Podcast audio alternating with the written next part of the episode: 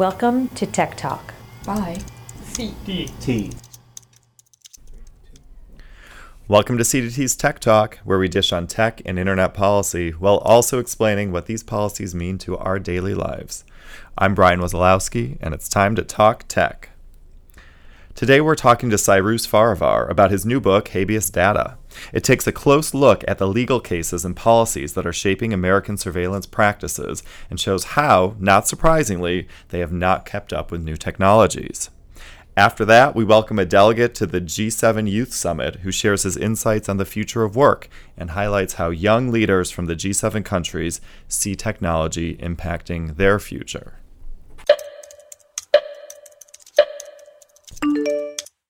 Whether luck or incredible foresight, today's guest timed the release of his book perfectly.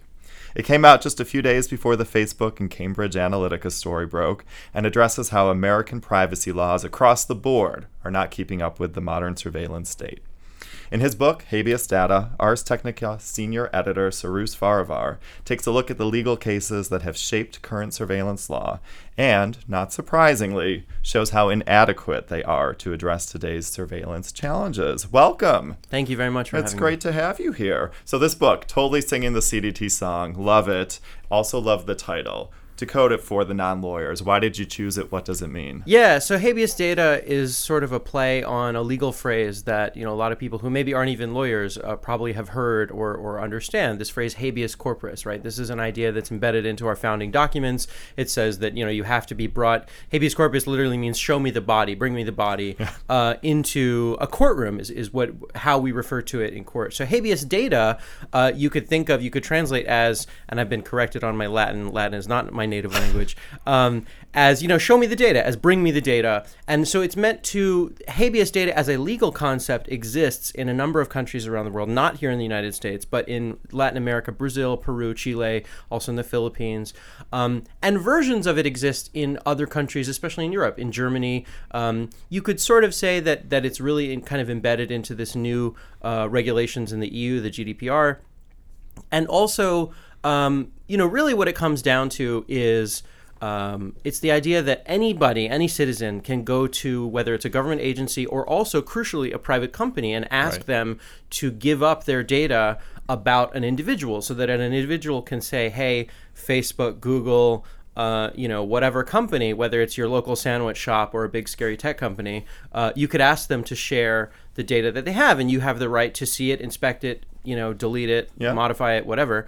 Um, which we don't have in this country. There are companies now, Facebook being among them, that very recently um, are allowing that. But if it's interesting, and I think it was the New York Times that that did this um, test uh, of asking Facebook to compare. I think it was specific with Facebook and maybe other companies as well. Um, asking under European law versus under American law, Yeah. the voluntary thing, and comparing what kinds of data they share. And it turns out uh, that if you're a European citizen, you get a lot more Lot than more. than what we do over here.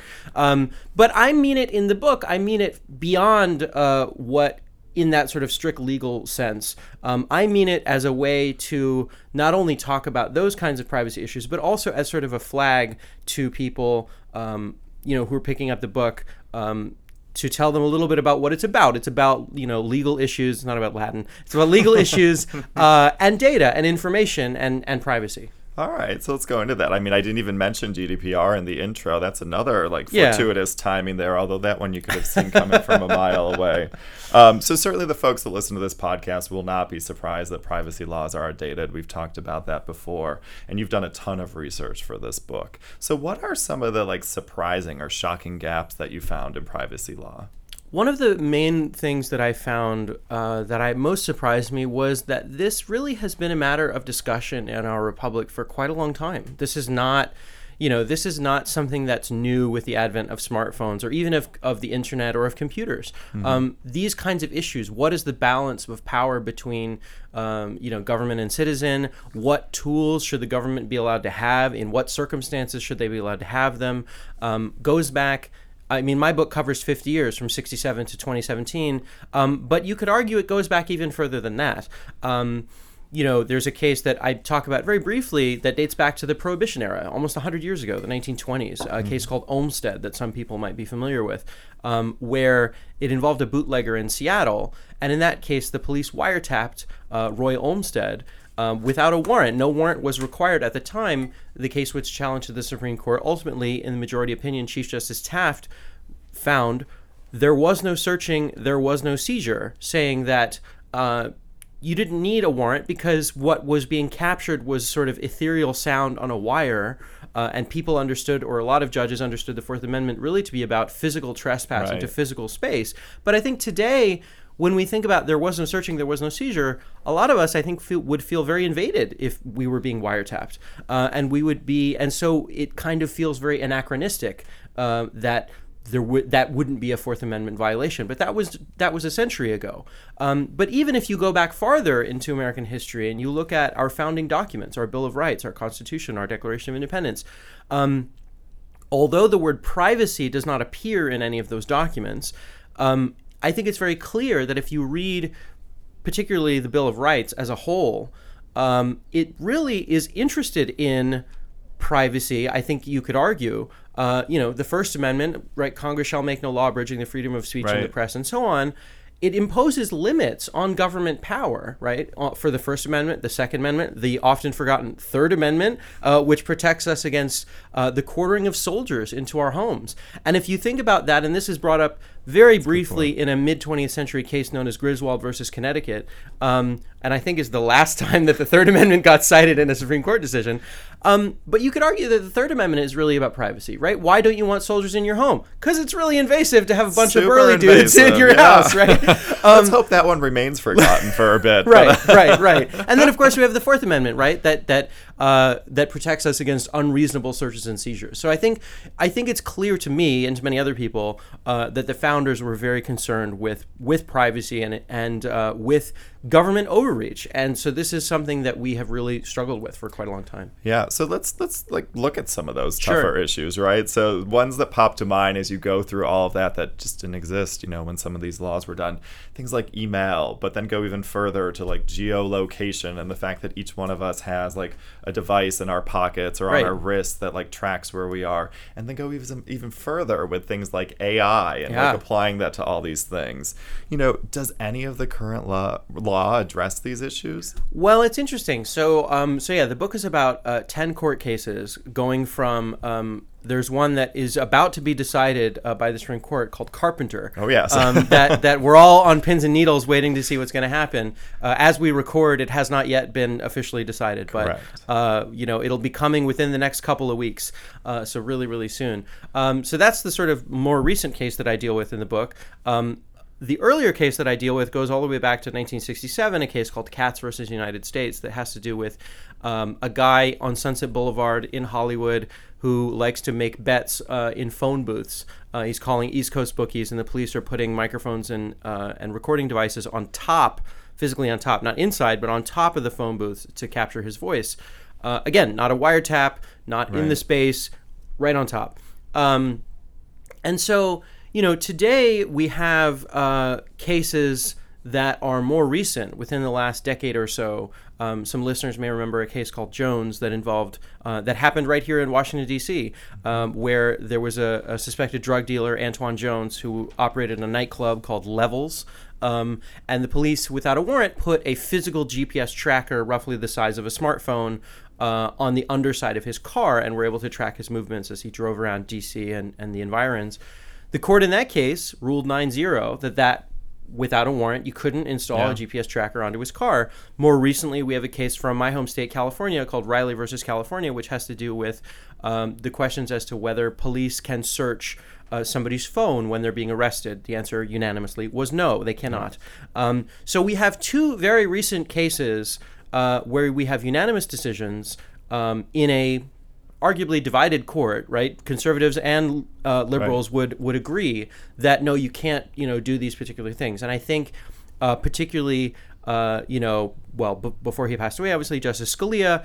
And I would say probably Justice Gorsuch is in the similar vein uh, of being very interested in privacy issues. Justice Sotomayor as well. Um, you know, Um, so I, I would like to believe that the Supreme Court now is starting to think about these things in new ways, and we've seen in some appellate decisions and some lower court decisions um, instances or moments, I would say, of clarity that that maybe haven't happened in the same way before. So I'd like to believe that uh, we're moving in the right direction. um, I'm an optimist at heart. You know, I I, I really hope that um, I, I think that that Carpenter. Uh, you know, may not go as far as you or I might like it to go. Right. Um, but I do think that Carpenter has a very, very strong case here. Um, and so I'm hopeful that um, you know we're we're starting to move increasingly in the right direction all this all the cases that you reviewed made me think we should have done a game of trivia with you to like test uh-oh. you on it. Uh-oh. Don't worry, I'm No, not going to do do that. I'm We not ready it. for Maybe it. we I'm should not have some ready. drinks with I us or think, Well, that would be more fun. That- that's the next podcast, so right. tune in for that one. That'll be good. that'll be on the first episode of Diva Boulevard. That, well, that's right. This is a great idea. Diva Boulevard is where we host this podcast, right at the CDT offices. Um, so your book it fo- focuses mostly on government access Yes. to data. Yes. But you did bring up, you know, corporate access and corporate use of Right, data. right. You know, do you see similar issues in terms of the laws being outdated here? I mean, there's not really that many laws. Well, right, and that's what's interesting about it is is so so yeah. The book, my book, is about surveillance, and I think many civilians, you know, non lawyers, that includes me. Um, th- we a lot of people understand surveillance, corporate spying as being both government action and also private action. But under, I think most people who work in government or people who work for law enforcement or who have a more sophisticated understanding of the law understand surveillance to mean something very very specific, uh, and it's nearly always government action. Um, so my book covers what the government can do, and part of that is I think, you know, in America, and I think part of it has to do with our founding history is that ever since the beginning, right? Think about what is the what is the American Revolution all about, right? It's it's distrust of the power of a foreign monarch, of a foreign sovereign who we believe we the American colonists, the revolutionaries, believe is abusing power, not giving representation, not giving voice to the people, is exercise, you know, putting soldiers in people's homes, shooting people, right? Things like really Yeah. terrible stuff, really terrible stuff. And so we had a whole old revolutionary about that. So we are inherently skeptical of government power. That is baked into our founding mythology and our founding documents. Um, and so, and that continues. We're now, you know, more than 200 years removed from that. And I think that's still very, very true, right? We are, we are all concerned about um, whether you're, I think, liberal or conservative or somewhere in between. I think none of us like the idea of, you know, it's scary if you even something as basic as a traffic stop, right? If you have to face down a police officer who has a weapon, um, especially if you're a minority, if you're a person of color, that's doubly scary, maybe 10 times more scary. Um, you know, and but even if you know if you're under investigation or if you are suspected of a crime, whether you committed it or not, um, you know, you feel the kind of full brunt of government on you, and the government has very certain powers that you and I don't have typically. Um, so we have this inherent skepticism, uh, maybe verging on paranoia sometimes, of you know big scary capital G government in America, and we're we we as Americans by and large are are that's our sort of default position. I feel like we're much more accepting of big scary capital G Google. we're much more accept, accepting of of private action, right? We we willingly share lots of information online about ourselves. We willingly use services that we know at some level are transacting on our data. Um, there was a right. So Mark Zuckerberg was just very recently before the Senate um, Judiciary Committee, and I think it was Senator Cornyn. Um, where, where Zuckerberg said to Senator Cornyn, he said, "We don't sell our users' data," and Senator Cornyn came back and said, "Yeah, but you rent it," uh, which I thought was a great kind of analogy uh, to that. We we all like these services. We want to use them. We all like cat gifts. Um, you know.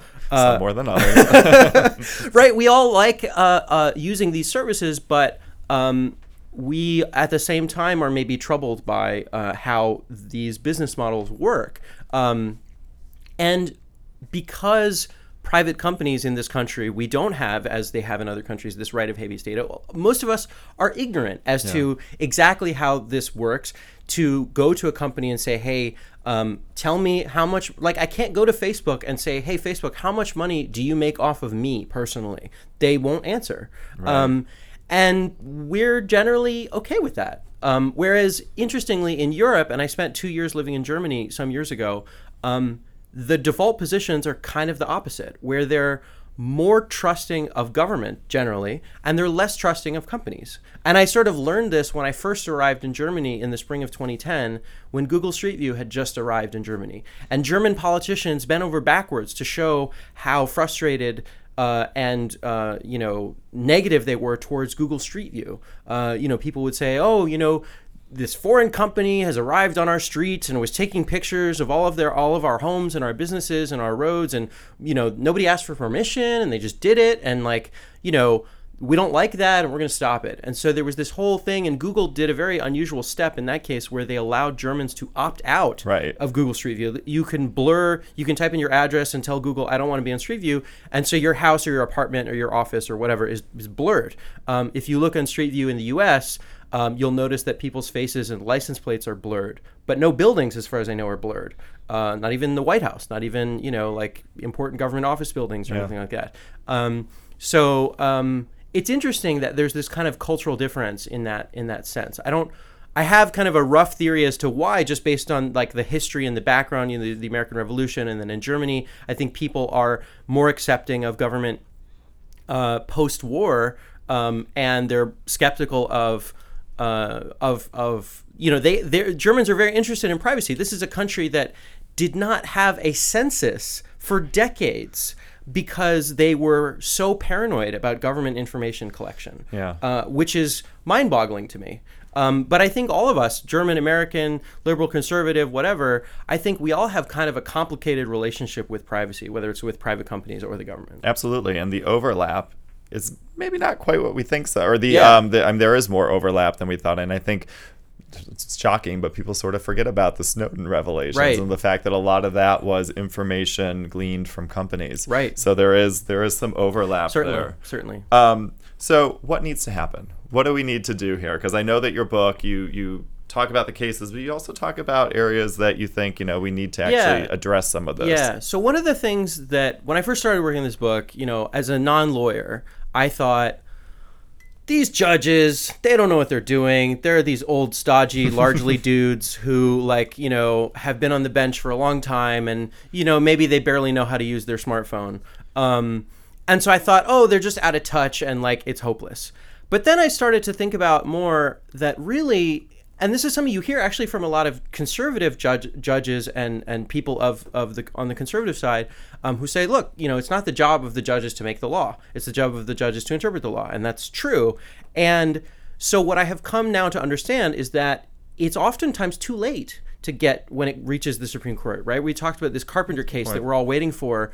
Um, the facts of Carpenter happened eight years ago. Wow. How good has your Wow. smartphone and my smartphone and all of our smartphones gotten in the last eight years? They've gotten good really reminder. good. Yeah. Gotten really good. Almost Uh, too good. almost too good.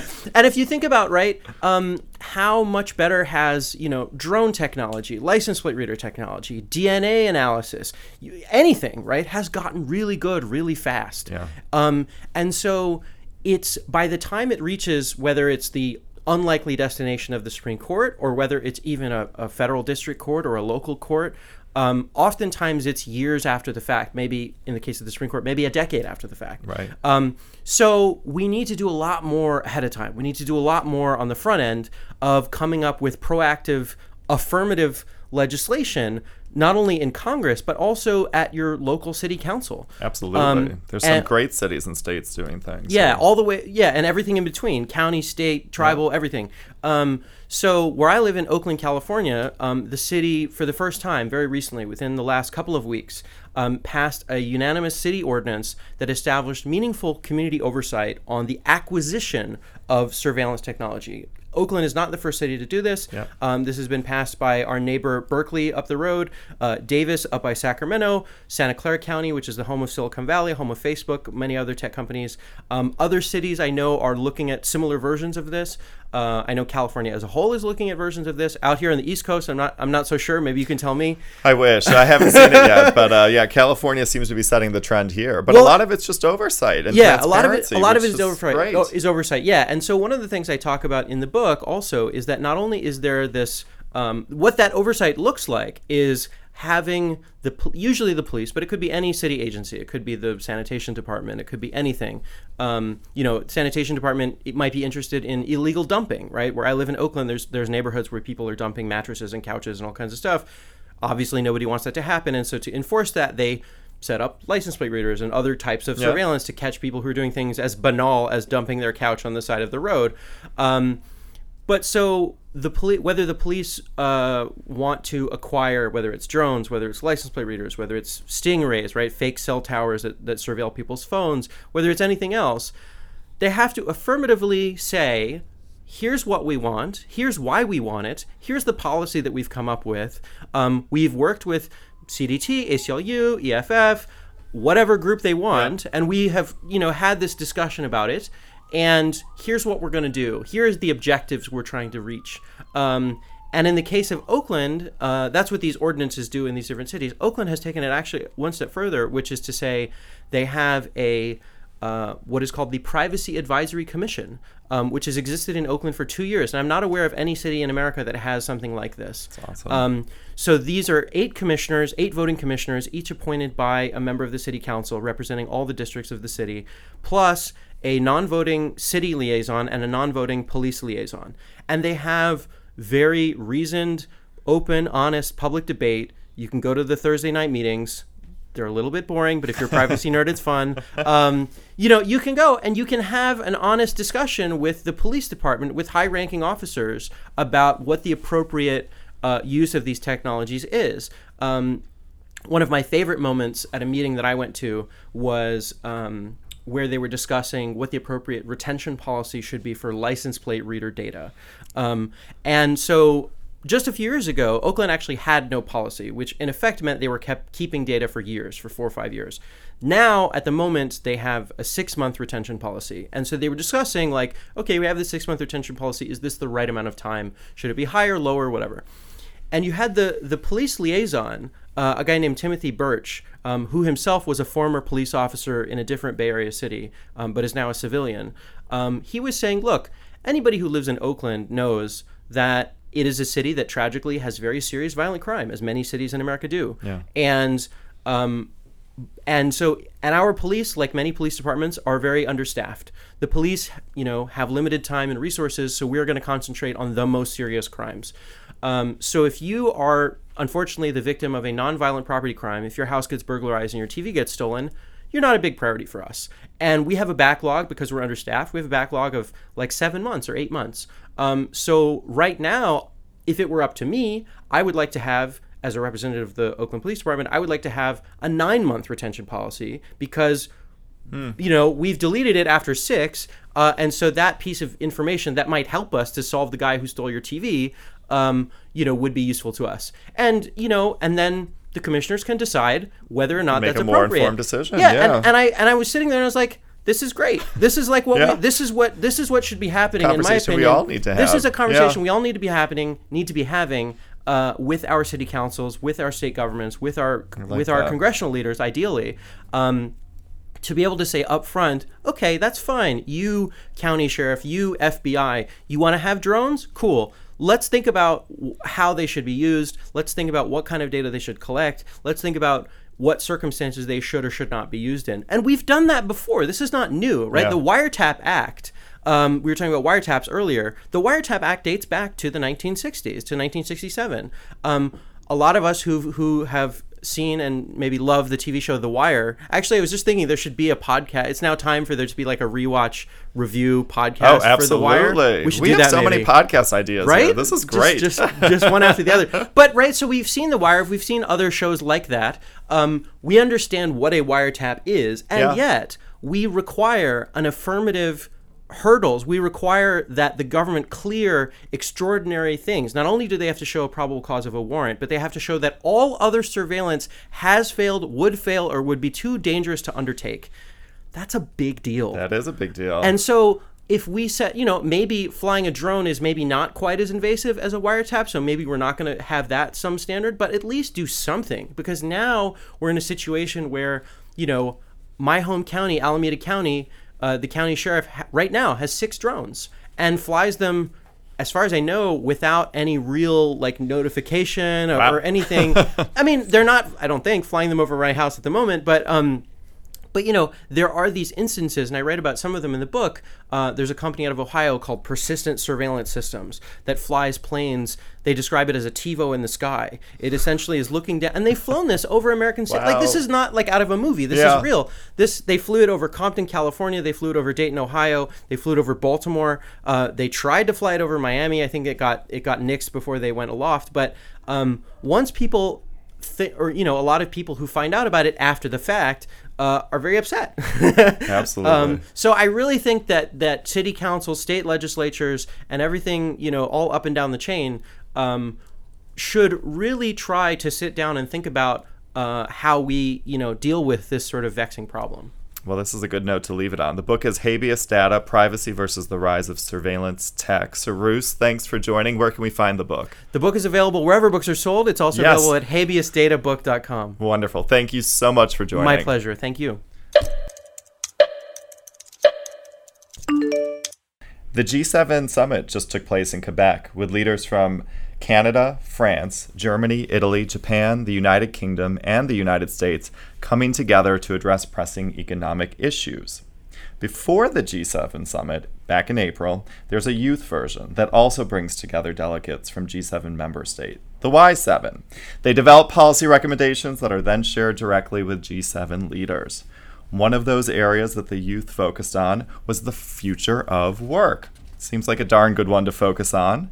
Today, Aaron Pinto, a youth delegate from the G7 host nation of Canada, who also led their delegation's interventions on the future of work, joins us. Welcome, Aaron. Hi, Brian. I'm very happy to be here. Thank you. It's great to have you, you know, and especially uh, from the host nation of Canada. Here you did a great job up there. So tell me about the Y7. Is that exactly what we called it or call it and how you got involved with it?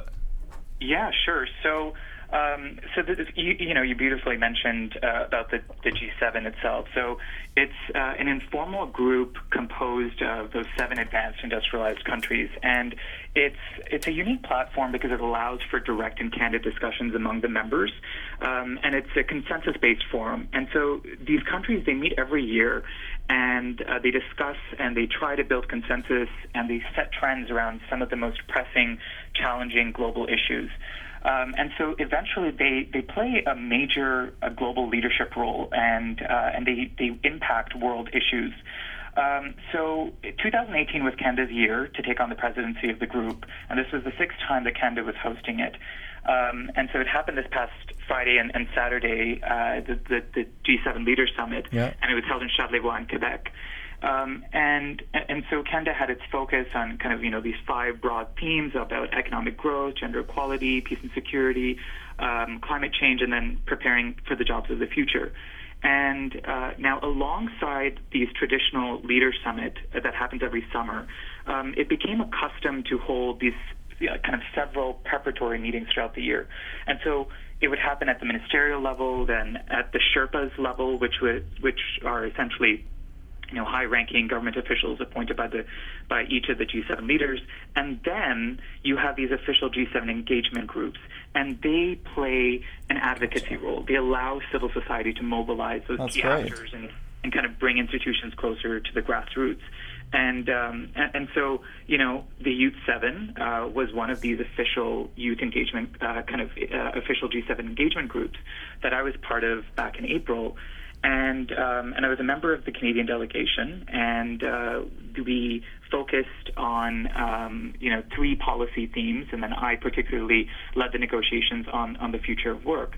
And in, in terms of you know how I got involved, uh, you know each of the the G7 youth delegations, they comprise of four delegates each, and they're each recruited by an organization in that respective country that kind of affords opportunities for young people to get engaged in kind of the international policy arena. Um, and so in Canada, we have the, the Young Diplomats of Canada. And so the recruitment, back, you know, started back in February uh, for the Y7 summit, and then you know involved in application process and interview and so forth. But um, but you know, you know, once uh, we were selected, you know, that's when the real work began. Um, you know, it involved consultations to inform the Canadian position, uh, researching, strategizing, reporting. You know, it was a very formative experience. It really allowed me, you know, to put on that diplomatic hat and and kind of experience what uh, diplomatic work entails, which is, of course, very arduous and tiring, but also very fruitful at the same time. Great. So, what's your day job? I mean, my day job. So currently, I'm uh, I'm working at the Canadian Consulate in New York. I'm there's I represent the province of Ontario here in the northeastern part of the United States, uh, and we focus on trade investment. Very cool. Okay, so let's yeah. let's talk about what you did um, while you were in Ottawa um, on the future of work. What were some of the main issues that came up? Sure. Yeah. So, I mean, of course, the future of work quite a quite a broad um, quite a broad theme. Um, and our conversations focused on a couple of key, uh, key trends. Um, you know, the first is, you know, we understood that the world of work is in a state of flux, you know, which is causing a lot of anxiety, and of course with good reason. Um, and and we see that there's this growing polarization of, of labor market opportunities between the you know the high and low skill jobs. Then there's unemployment and underemployment, especially among young people. Mm-hmm. You know, there's stagnating incomes for for a large proportion of household and income inequality.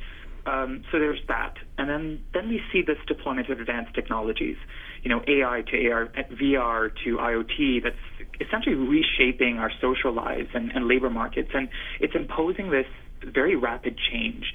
And uh, and this this and this rise in in automation capabilities and artificial intelligence these are the chief catalysts. So we were talking a little bit about that as well. And and now because you have a lot of these tasks which are starting to be automated you know there's now this growing value for human capital.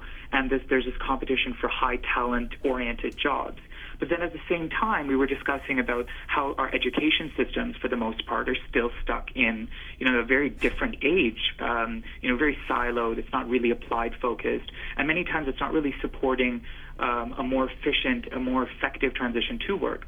You know, I was reading. Um, there's a statistic that I came across. You know, the kids of today um, will actually experience in the future 17 job changes. Wow. it, exactly right, and and and four. It'll take them about 4.7 years to get a permanent full-time job, and one third of the time in the workplace will be actually on learning constantly, and technology, of course, you know, no doubt will be part of this model. So. Uh, you know, the, there's that component. Another trend, you know, we were discussing is about the huge influx of data which of course, yes, you know, can provide a lot of opportunities, but then at the same time, there remains very extant ethical challenges, privacy or otherwise. Um, so, the, so it goes, uh, it goes on and on. I mean, it, there's so many different facets to touch on. You know, particularly when it comes to even younger people's um, uh, you know, interests when it comes to work, right? We're not really interested in life, what would be termed as lifetime work. You know, millennials kind of want their flexibility in their careers, and they value that work-life balance. So how can we integrate that also when it comes time to the future of work at the policy level or otherwise? right? Especially when you're considering that a lot of young people nowadays, and it's going to increase in the future, they're engaged in freelancing, more precarious work, and right. they're tapping into the wider gig economy, right? So what is this? What does this mean then for support systems? How will government um, play a role in ensuring that that young people and others are going to be able to um, meet the needs and, and, the requirements for the future work in in, in uh, when when the time comes? And in all of this, as much as we talk about the future and the future of work, you know what? And, and there's so much excitement about these discussions. I'm always reminded by the fact that we tend to lose sight of the fact that we also must continue addressing the current disparities that um, that exist in our labor market as well. So this was this is where our discussions went, uh, kind of essentially all over the place. And this yeah, but all fascinating discussions. Of course, yeah, yeah, yeah. So let's. Um, what were some, so I understand that you know you were able to deliver a set of recommendations to to the G7 folks. What were some of the top level recommendations you made on this? You know, maybe focusing on on ones related to tech, but heck, I'm intrigued in the broader ones that you sent. Sure. Yeah. So in terms of our, our recommendations for tech, you know, future work, our, our main priority was uh, calling on the G7 member states uh, to declare that the privacy of individuals' personal data is a human right. And yes, I love that. Say that again. That is a great one. right. And once again, yeah, privacy of individuals' personal data is a human right. And that, you know, alongside, you know, for, for humans working along, alongside these new technologies, um, again, we were very future oriented and, and, and bold in making this statement that humans should be considered the owners of the data, even if it is used and adapted for profit. And so this recommendation was very much influenced by the current affairs issues of the recent months. You sure. know, the EU's, uh, you know, their implementation of the uh, the GDPR. Yeah. Um, and then we also find, you know, the, the Facebook revelation that what up to 87 million of its users were uh, exposed in that whole Cambridge Analytica, you know, privacy scandal, and of, of course a lot of the other news of our time on data privacy. And, and and we realize that you know what data privacy and the future work they they no doubt go hand in hand. You know, the workplace has, of course, dramatically changed, you know, since the early days of the computers and the basic databases of the 1970s and and now employee data um, is is going to be was is sent well it was before maintained largely for record keeping but now it's been evolved um, into uh, in in kind of uh, using that data for uh, for whether it's uh, business purposes or otherwise. And this obviously raises a lot of legal and ethical issues about data protection and privacy. And this is where you know the Y7's primary recommendation um, came from, and, right. uh, and, and, it embraces user empowerment. And one thing that was really encouraging, actually, uh, is you know a couple of days after we, we made this recommendation. Um, Satya Nadella, you know, CEO of Microsoft, he actually blatantly recognized as well that data privacy is a human right, and he further went on saying that there's no reason uh, for anyone, for that matter, to be a second-class citizen when it comes to data privacy. Um, and, and, and so th- th- this was quite reassuring for us. Yeah, no, that's fantastic. When you think about the future of work, I mean, you got to meet with delegates from uh, the other countries any are any countries seemingly more ahead or uh, you know more advanced in preparing the workforce of the future? Anyone that impressed you besides, yeah. I'm sure, Canada, of course, right? Now, you know what? Yeah, you know, you know. Well, first, th- this is a thing. So, how exactly can we prepare young people for a future job market that we essentially can't predict? Right. So, our education systems, um, you know, we must give young people the necessarily necessary skills to adapt. And those are not necessarily skills that you might think. You know, of, of course, you know, literacy, numeracy, scientific knowledge, they'll always be critical. But you know what? There were world-leading companies that um, they were they were highlighted in one report that that uh, try to pinpoint what exactly will be the important job skills for the 20 uh, for 2020 and they without a doubt said complex problem solving and of mm-hmm. course apart from critical thinking creativity collaboration ei and so forth but unfortunately our school systems across the G7 nations and beyond uh, you know, they were largely built during the Industrial Revolution. They're not really well equipped to impart these skills. But I have to say, um, I would I would kind of um, underscore the efforts of Japan and Canada um, in, in kind of doing well when it comes to preparing young people for the future work, but particularly the skill of collaborative problem solving. But you know, it, again, it's not just educational curricula, though, right? It's the entire environment. It's about the policy environment, the infrastructure, technology is available, but it's also being used. So Canada um, you know, we uh, recently launched the Innovation Skills Plan, and we're investing in these innovation um, superclusters, uh, and, uh, and and also, you know, allowing young people to have opportunities to engage in coding as well. Um, but it's seeping in through many different parts of the educational curricula, and so that is something that's quite fascinating, and I think um, it's, it's a good trend to watch.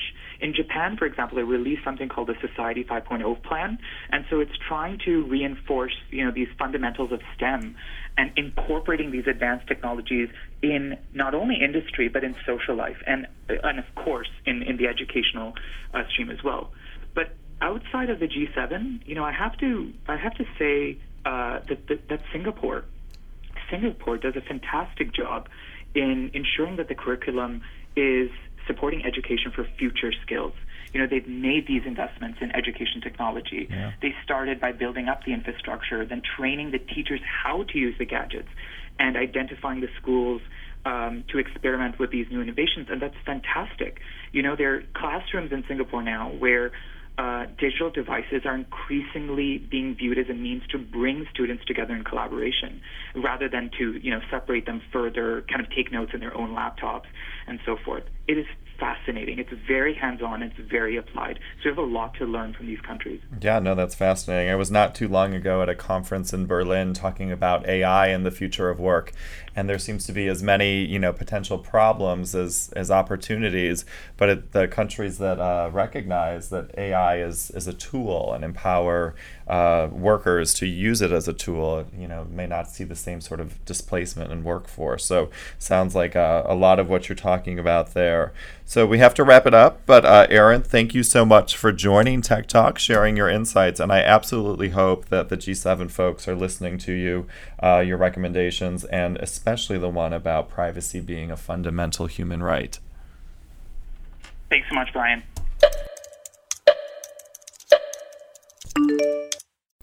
That's it for this episode of Tech Talk. For the very latest on what CDT is doing on privacy and data issues, including our work on AI and ethics, follow us on Twitter, like us on Facebook, or visit cdt.org. I'm Brian Wazalowski. Thanks so much for listening.